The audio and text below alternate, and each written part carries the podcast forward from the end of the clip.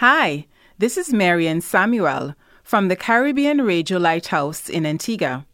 Every Wednesday at 12:30 p.m., we interview a guest about real life issues from the Caribbean.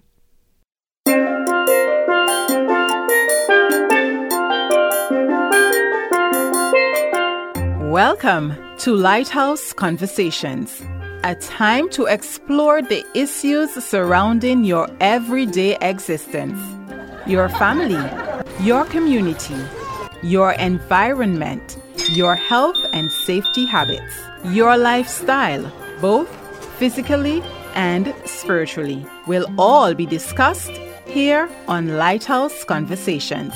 Let's get started and see just what we can learn to better your life.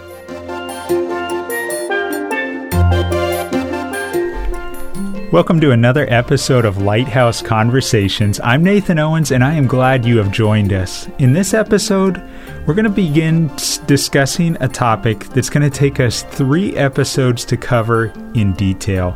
And this topic is becoming more and more prevalent as time goes on, as each day goes on. My goal is to ensure that you are informed. And you say, What is this topic? The topic is sexual rights. The topic is the LGBTQ movement. We're going to be discussing it in great detail. And to educate us on this topic and specifically how it's affecting us here in the Caribbean, I have in the studio with me Dr. Veronica Evelyn. Dr. Evelyn is a Christian trained practicing sociologist with over 24 years of experience in counseling and assisting individuals. Dr. Evelyn, thank you for joining me in the studio of the Radio Lighthouse. Thank you, Nathan. It's a pleasure to be here.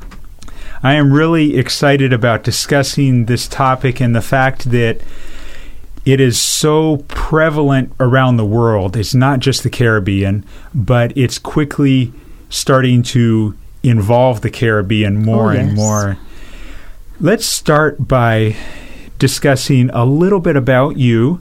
Uh, you have your own company and you offer services there in Barbados where you reside. You're originally Yes. from Antigua? I'm originally from Antigua, yes, but I've lived in Barbados most of my life. Tell me about the your company and what kind of services you offer. Um, it's called ProteQt Inc., and that is P R O T E Q T. Um, that EQ stands for emotional intelligence. The why EQ? Because some time ago I became very interested in the whole matter of intelligence and all of that. And up came these philosophers. Um, one was a lecturer at university at Yale about this whole thing of emotional intelligence. And I subsequently read a book by Daniel Goleman on emotional intelligence. And as I was reading it, I smiled to myself. I, I thought, hey, psychology comes face to face with God, but they don't even see Him. So, ProteQt is really about um, promoting and providing emotional intelligence training. Um, I look at behavior change towards better living. It's based on John 10:10. The devil comes to steal, to kill, to destroy, but Jesus comes that we might have life and have it more abundantly. So that's what it's all about. I do social action research and this is with like governments and international agencies. I work with HIV and AIDS, health and family life education, um, a bit of education, per se, behavioral change, um, a number of things. Yeah, So you're Quite not a number. you're not just in the ministry or Christian realm. You are working in the secular world Oh, with yes. the unsaved, and you are familiar with the what the secular world is saying and what the trends and beliefs Most are. definitely. For the past six years, I've been working with our Ministry of Social Care, which is now Ministry of People Empowerment, on a project on intergenerational poverty, where we're looking at poor families and how they can reestablish themselves and be financially self sustaining.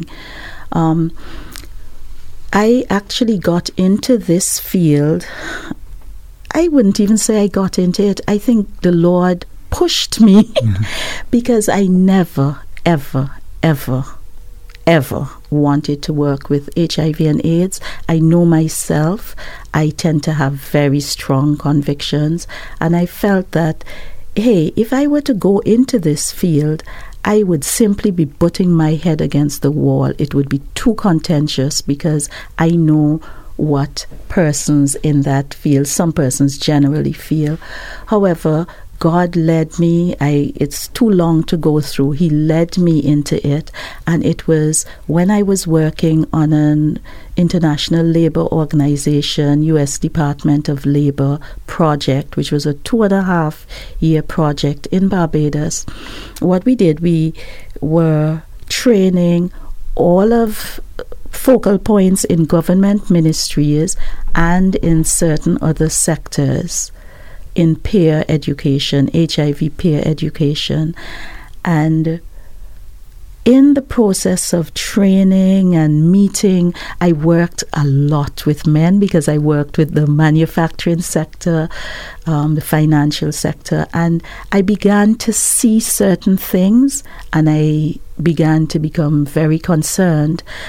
I thought, hey, this is going to be a problem for persons who, for Christians who are working in this field, because there's so much room for compromise. I really felt that. Um, I was also working on another governmental project. It was with the Ministries of Tourism and Health, a commercial sex workers project. Mm-hmm. That was very, very interesting but disturbing. Yeah. I mean, imagine me having focus groups with a group of prostitutes. Yeah. And I thought, I'm going to have a seminar for persons, for Christians who are working in this field, just so that we can strengthen each other, we can discuss the issues. And I call that session Compassion Without Compromise. So you're saying that it we need Christians in this field. Oh, yes. We shouldn't just leave it to the secular because there's things going on that are not what we would abide by. Big time. Big time. We are the salt of the earth. We are the light of the world. Light is not needed where there's light. Mm. If if I were to bring a candle in here, nothing would happen. But if I t- took it into the darkness, then we would see light. It would change things. And Christ told us that we are the salt to flavor the earth, to preserve it from decay. We are the light to shine, to show the way. And we can only do that out in the world, you know. Mm-hmm out in the world, not in our. I see church as a place where we go to strengthen ourselves and to fellowship and to regroup. But our work is really in the world. Amen. Let's jump right into this topic and sexual rights in the LGBTQ. What does LGBTQ and whatever else they've added to it, what does that stand for? Okay, good question. The LG is first of all lesbians and gays, homosexuals. Lesbians being the female homosexuals and gays being the male homosexuals. It started with simply lesbians and gays, but it has evolved and it continues to evolve so that you have lesbians, gays, bisexuals, and then now you have transgenders. Um, and they've added queer and other things. Now, we'll go into each of them, but I would like to say this. They have been saying LGBTQI. That's incorrect, very, very incorrect, because the I stands for intersex. Intersex is actually a chromosomal abnormality. Something goes wrong, so you know that males are X. Y, mm-hmm. females XX in terms of chromosomes. Now, what happens in the case of an intersex person who we used to call hermaphrodite? Mm-hmm. Um, something goes wrong, and and so there's an abnormal set of chromosomes, um, a pairing so to speak. I'm not a medical doctor, yeah. so excuse me if I fumble to explain.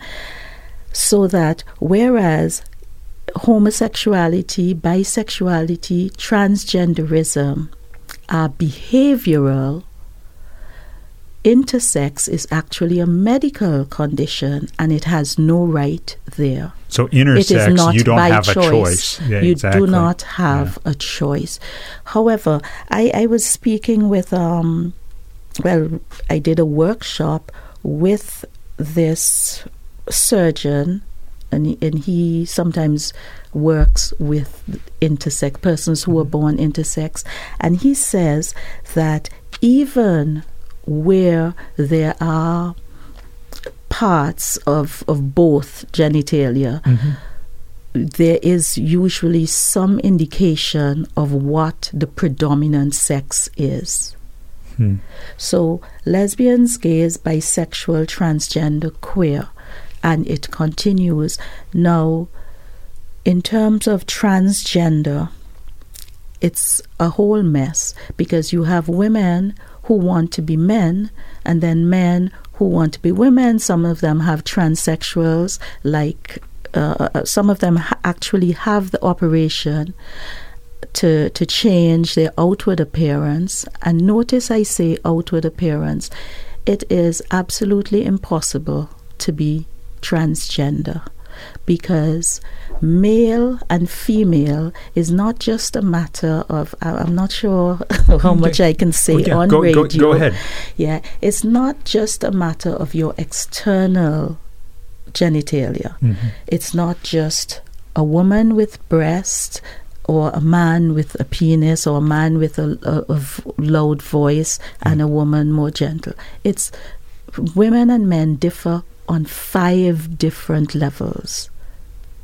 What are those Internally, levels? Internally, okay. So one, there's what you call well, there's the external, yeah, yeah. the reproductive organs. There's the internal reproductive organs. There's what you call ornamentation. That is, the men will tend to have beard and so on. Then there's physical structure.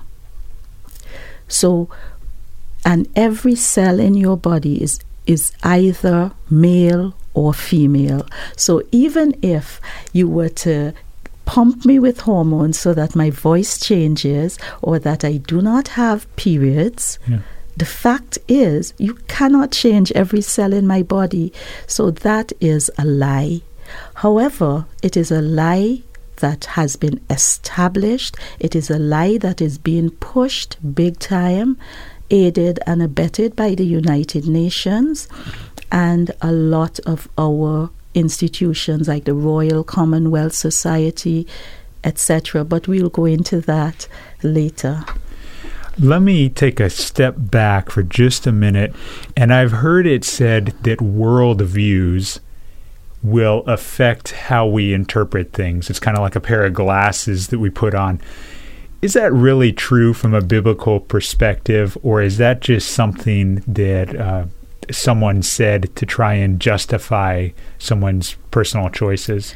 Well, Nathan, it is absolutely true because the way we look at the world will determine a lot. And basically, now this is I'm simplifying it big time.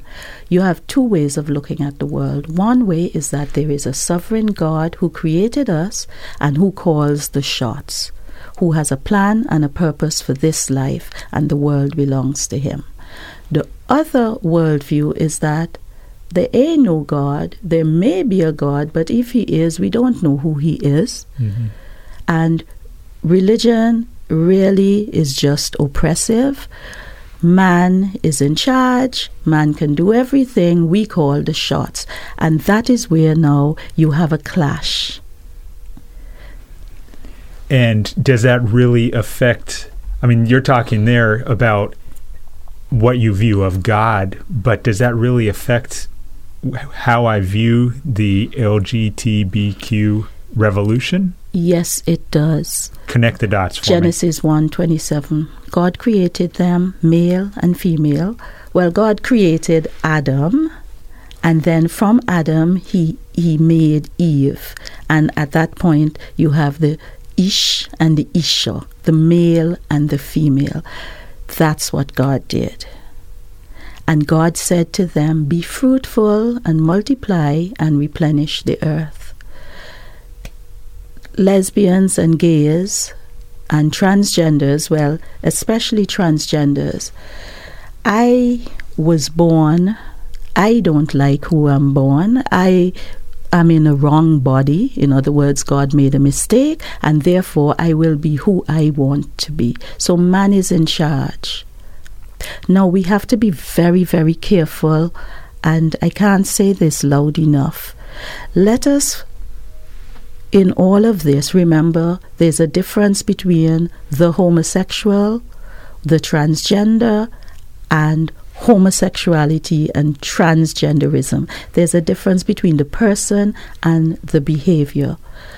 The whole sexual rights movement is anti God. It comes from, you know, Nietzsche, who said God is dead. It comes from that perspective. Humans are in charge, science trumps everything else. Religion, is, I, I read something that said, you know, religion came when there was no science. Nonsense so that when we speak disparagingly, as I will have to, about transgenderism and so on, it is not I am not condemning those who might be even trapped in the behavior. You're condemning the choices or the, the action not even the choices. I, I am looking at the movement itself oh, okay. because the movement is really an assault. It is rebellion against God. It is forged in the pit of hell. And some of the persons who are actually carrying out this agenda that was founded in the pit of hell, they are not even aware that they are doing it. Mm. And that's why it is so urgent that we speak the truth, we speak it in love. Although, even when you speak it in love, they tell you you are a hater. And this is all a part of a bigger picture. And very, very quickly, I'll give you the bigger picture because we must connect the dots. Sexual rights which began with homosexuality and just saying, please accept us, don't discriminate against us. It has gone from that to saying, you must accept us. And then it has gone from that, not only must you accept us, we will teach our children mm. that this is so. Not only that, but we are going to take you to jail.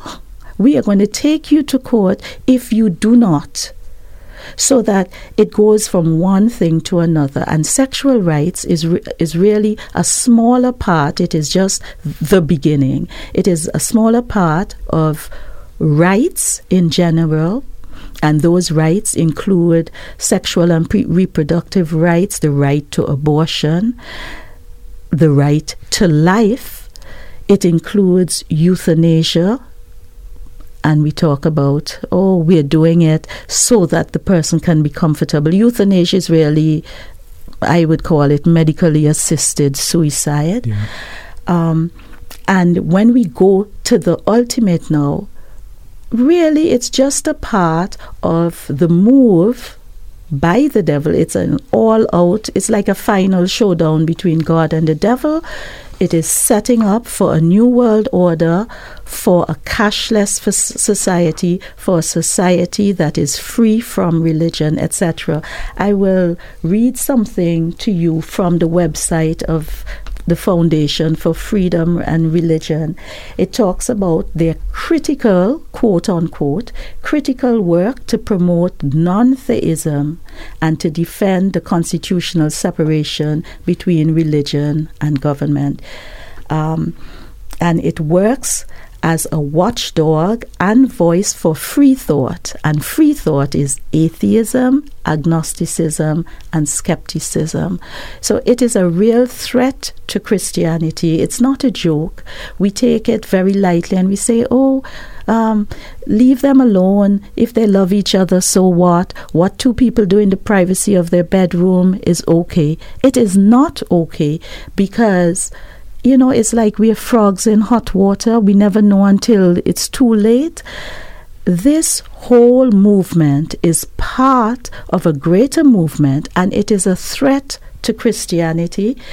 It begins with intimidation, and that's why they'll say, Oh, you are judgmental, you are a hater, you are a bigot. They talk about Bible bashing. The Bible tells us that we are to exhort one another with doctrine, yeah. but they say, Do not exhort me with doctrine because you'll be bashing me with the Bible. So they try to change around our mindset using language, and we'll talk about that in the next program. So, first, it's the intimidation. You're judgmental, you're a bigot, don't Bible bash. Then there is the outright opposition, as we have seen in, in some of our islands. There's the silencing, and there is actually the legal prosecutions. So here you are, you're getting married. I want you, a Christian photographer, to take my pictures. I want you, a Christian florist, to arrange my flowers. I want you, a Christian baker, to bake my cakes. But what does the Bible say?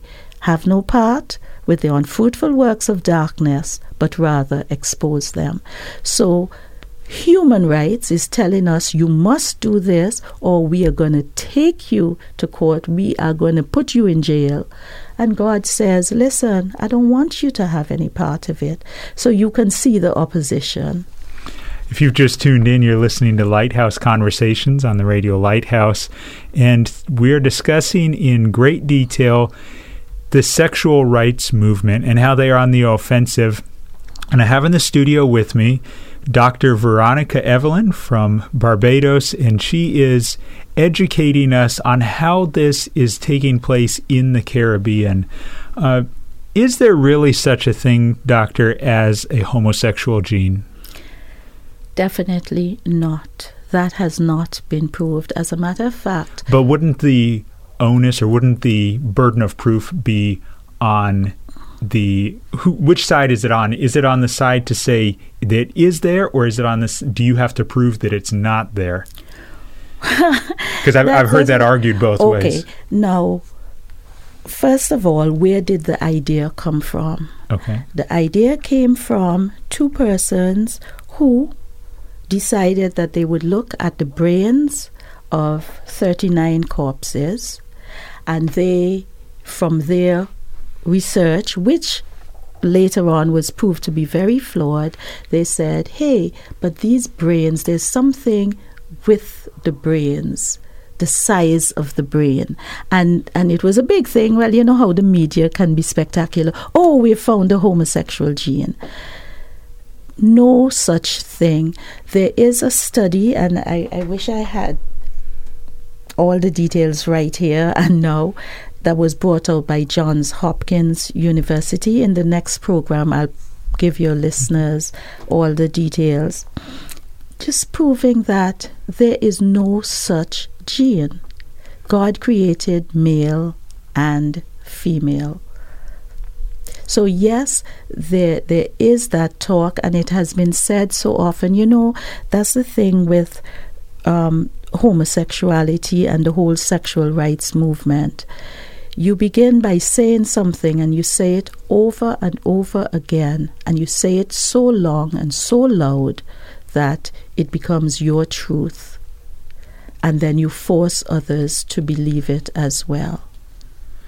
Along those lines, I recently saw a study Language. that the they had done a they had interviewed people mm-hmm. and said, okay, the news media, which a lot of the news media comes out of the U.S., they said based on sitcoms and TV shows, how many people do you think in the general public are homosexual? And the average person said it was like 25 to 30 percent. and in practicality or in reality, the number is much smaller. It's under 10 percent, much under 10 percent. And because the media portrays so many homosexuals and homosexual activity in the TV shows, people begin to think that it's normal and that it's much more prevalent than it really is. Now, is that just something that is happening in the states, or is that true here also that, that it's being normalized? That that is true here also. Again, we go back to worldviews and our understanding. Remember, Jesus said to the Pharisees, You are of your father, the devil. The devil is a liar. He is the father of lies. Jesus says when he speaks, there's no truth in him. And this whole sexual rights movement is founded in lies and twisted truths. And you know how it's done? First of all, with language. I mean, th- this throughout the years, they have worked this out very, very well. It begins with language. You remember in Daniel when Nebuchadnezzar took everybody, all the bright young men, the first thing he did was to give them his language. That's what the LGBT did. And so they've used words in a very strategic way. Words such as justice, love, equality, dignity those meanings have been misconstrued and they are used in a different sense. And we pick them up. Then they use other words like Bible bashing and judgmental and hater and demonizing. And slowly we begin to use those words. Not only so, now there's a document, it's called the Yogyakarta Principles, 206, and then in 2017 they had the Yogyakarta Principles plus 10. And this document outlines very, very nicely, I would say, what has actually happened as far as um, sexual rights is concerned. And methodically, systematically, they train journalists, they train the judiciary, they train social workers, guidance counselors, teachers, etc. And there is ac- there are actually documents that tell you what language to use. So, if that's the case, that kind of leaves me feeling hopeless in Not short, and I know we'll discuss this more in future episodes. Is there hope Oh, wow. I think there's tremendous hope. You know, I'm almost happy for this opportunity because God has become so unpopular, mm. but He's a buzzword. Sometimes you you read in the papers and people are talking about God and the Bible, of course, to ridicule and to criticize. But here is an opportunity for us as Christians to use it to leverage on it to speak truth. And that is our task to speak truth.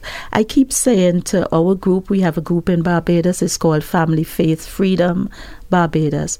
Our task, the outcomes are not to us, the outcomes are the Holy Spirit. Our task is to speak truth to everyone so that they can make a choice for Christ or against Christ because the LGBT agenda is set in stone. The rights agenda is set in stone. God's righteousness agenda is set in stone. Our own task is to decide which side we are on. I'm on the Lord's side. Very well stated. And be sure that you tune in next episode of Lighthouse Conversations because we're going to be discussing in great detail LGBT agenda and what they are doing and how it's affecting us here in the Caribbean. Dr. Evelyn, thank you for joining me. Thank you. Thanks for listening in on our conversation. We trust that it was beneficial to you as you continue to develop a more meaningful life. Do you have a topic or a guest you would like us to have a conversation with for a future episode on Lighthouse Conversations? We would love to hear your suggestions. Send us a mail at Caribbean Radio Lighthouse, P.O. Box 1057, St. John's, Antigua, or lighthouse, B I M I, at gmail.com or give us a call at area code 268 462 1454 or send us a message via WhatsApp or text at area code 268 782 1454.